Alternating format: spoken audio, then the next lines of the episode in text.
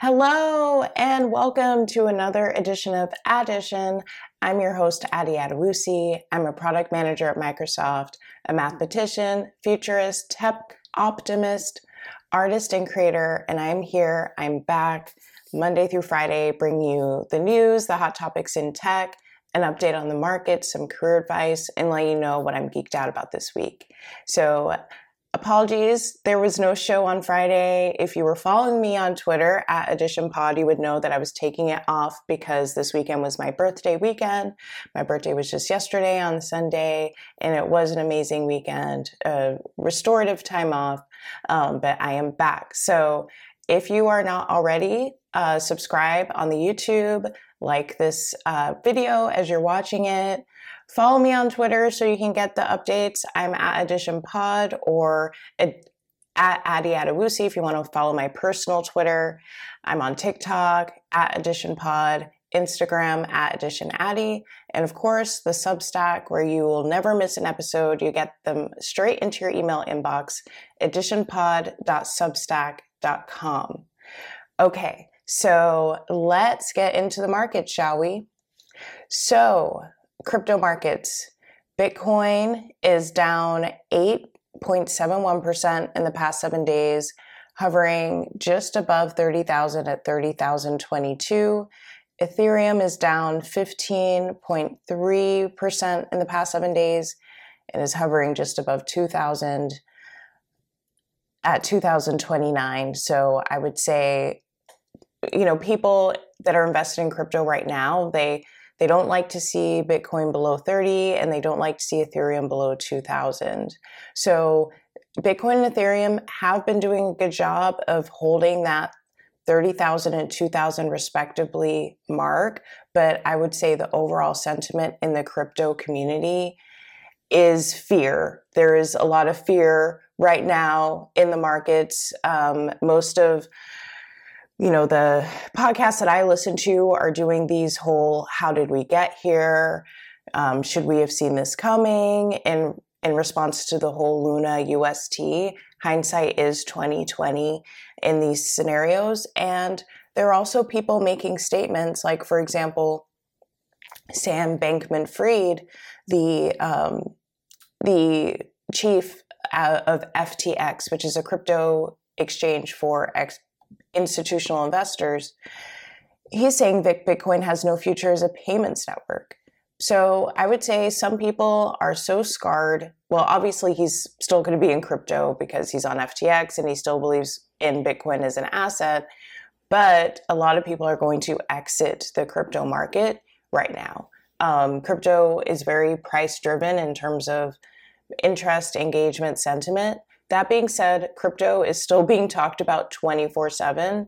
However, um, the sentiment around crypto, the interest, the attitude is completely dependent on the price. And these prices are relatively low considering we just hit an all time high last fall.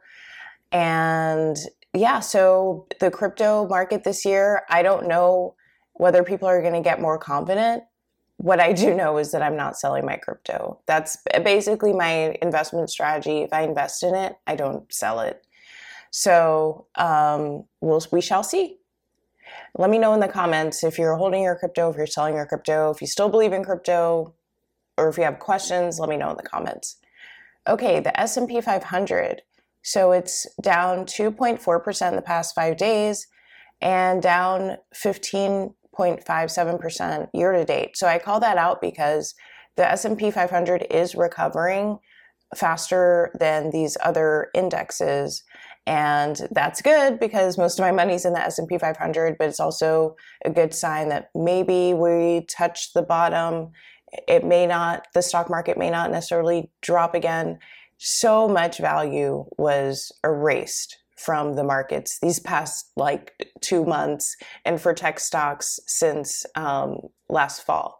So it is, it is like hard. It, it's easy to believe that we have hit the bottom in terms of stocks, but we can always go lower.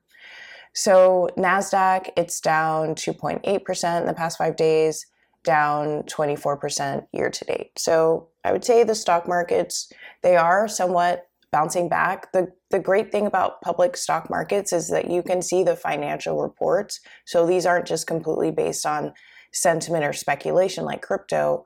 There's actual data to back it up. That being said, the data doesn't necessarily predict what the price is going to be and it's not dependent. But at least there is more grounds for people to justify investing again. So I so another reason why I didn't want to necessarily record on Friday is that there hasn't been much news. There's just people, you know, kind of reflecting and navel gazing over their and, verbally processing their investments and what's going on in the market, and that's fine. Uh, I, I prefer to report news, but I'll just I, I do read these articles and that aren't really news and and I've been getting a sense of what's going on this past weekend but what I'm saying what I'm seeing is a lot of people just reflecting on what happened and how we got here. Um, there are a lot of bag holders so people that are holding a stock or a crypto asset that has dropped significantly and defending them um, using their platform to you know reinstill confidence. So be careful of that.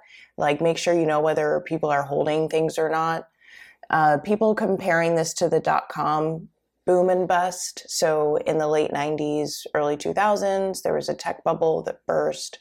A lot of people are comparing it to that.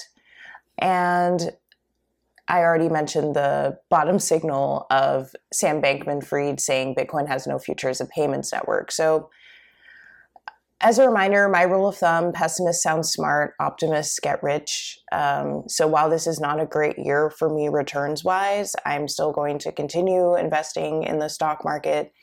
I'm not selling my crypto. I'm not continuing to buy crypto either because I have other things to buy, like a car and a home. And I've already invested enough in crypto. But yeah, I'm staying invested. I'm just going to assume things turn around. Sometimes they don't like my $100 that I put in Luna is completely gone, but sometimes um, they do recover. And all I need is one of my investments to work out to make up for everything else. Okay, so let's go to the hot topics in tech. Like I mentioned, there isn't that much news that I feel relevant to cover on this podcast specifically, but I will give you the update or at least my take on the whole Elon and Twitter saga where last Friday he said he was going to put the Twitter deal on hold over, you know, there may basically implying that Twitter was not being accurate about what percentage of its users were bots, kind of indicating that he now wants to negotiate on this price. Realistically, because his wealth has gone down significantly, um, let me just uh, pull up the price of Tesla here. Okay, so Tesla stock in the past, well, year to date, it's down 27.17%. And going back to the indexes, the S&P is down 15%, the Nasdaq is down 24%. So Tesla stock is doing worse than the market right now. And oop, lost my tab. Okay, and in the past 5 days it's down 4.66%, whereas the S&P 500 is down 2.4 and the Nasdaq is down 2.8. So obviously whatever is going on with Tesla right now is not actually helping the stock, especially Elon buying Twitter. So his wealth has gone down, you know, significantly and you know, he has money invested in other things, but the vast majority um, of Elon's wealth is in Tesla stock. So basically, he needs, he's feeling poor and wants to negotiate this price right now. So um, it, he did say that he was committed to the acquisition, which I heard lawyers made him say. But it is kind of, a lot of people feel, you know, like Elon may just be trolling everybody. Like he never planned on in, on buying Twitter in the first place. So yeah, that's why I don't necessarily like talking about this story because it's not necessarily a story. The real story is the fact that a billionaire can control the news cycle based on teasing out that he's going to buy a company and making jokes and and using Twitter as a platform to do it and capturing our attention and interest. That's the real story here. So moving forward with this um, Elon buying Twitter update, I'm going to frame it from that lens. Okay, so also at Twitter, they had some layoffs. So they announced that they were going to freeze hiring as well as rescind some offers and cut costs. One of the person affected, one of the people affected was their head of product, and he was actually laid off during maternity leave.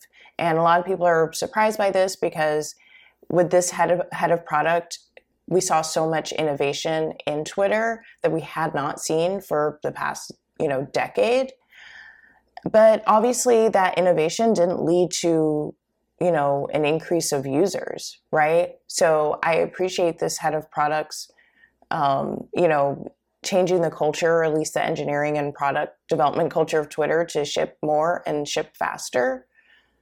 That being said, if the product is supposed to you know increase the revenues and profitability of the company he has not necessarily been achieving that um, and elon the person who was trying to buy this company you know basically is calling out all of the product improvements that should be put in place and essentially saying that he can do a better job than this guy right so unfortunate that he was let go during paternity leave um, but i do see some signaling here where twitter wants to show that they are capable of um, doing layoffs.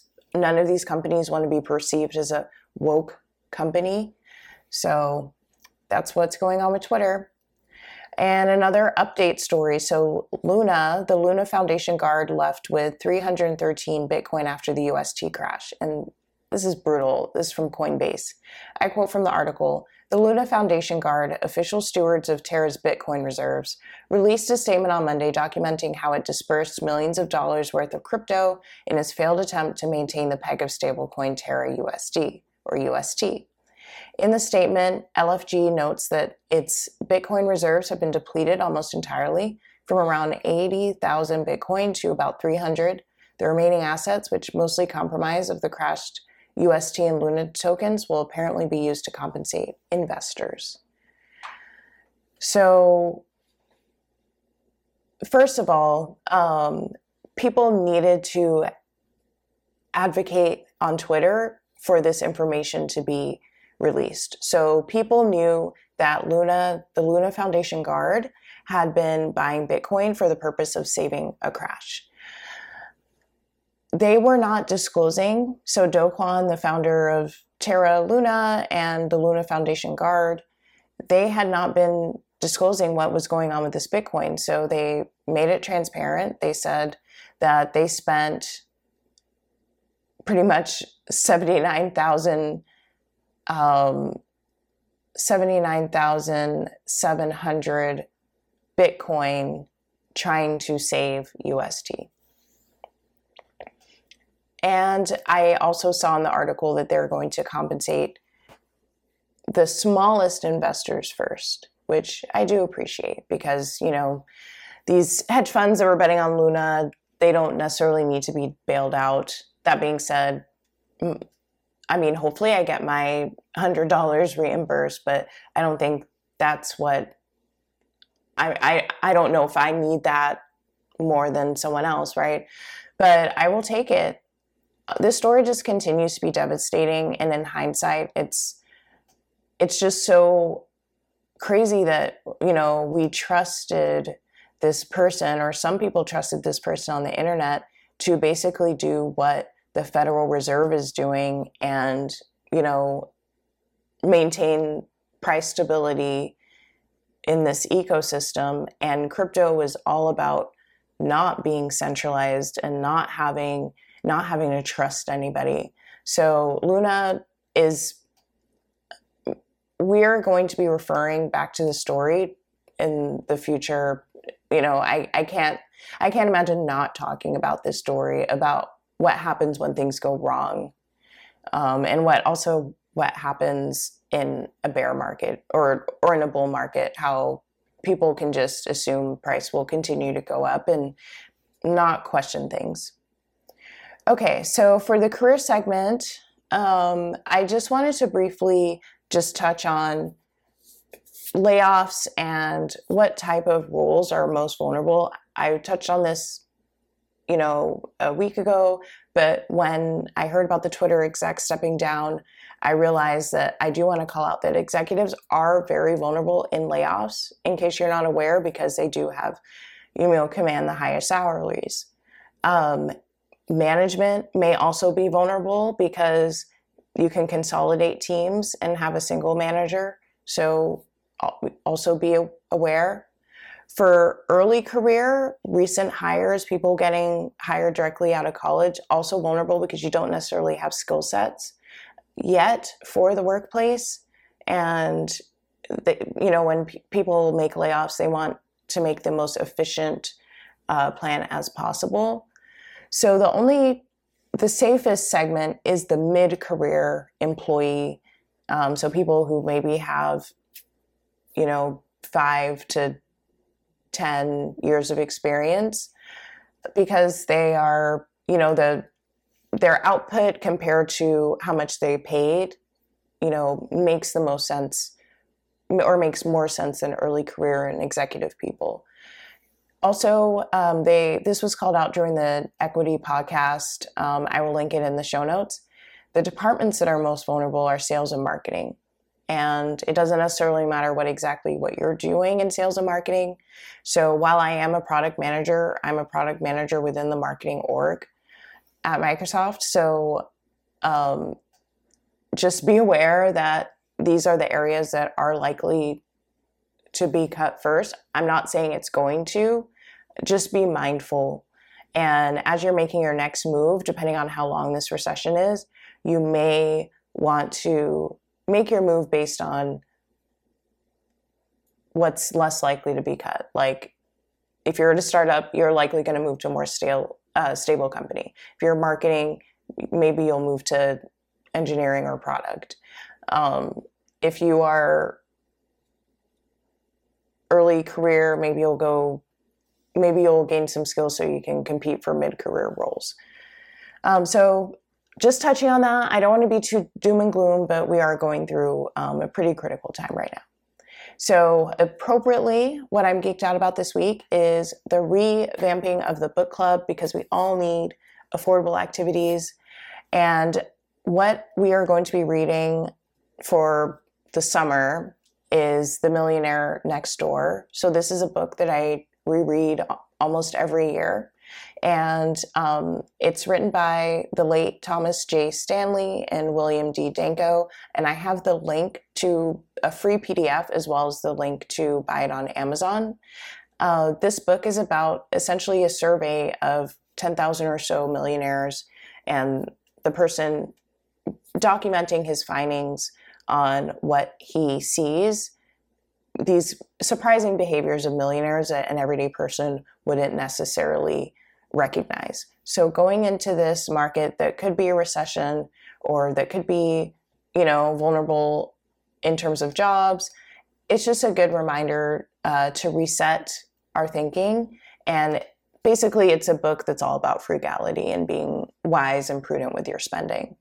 So hopefully, you will join in with me in reading the book. It's an absolutely life changing book.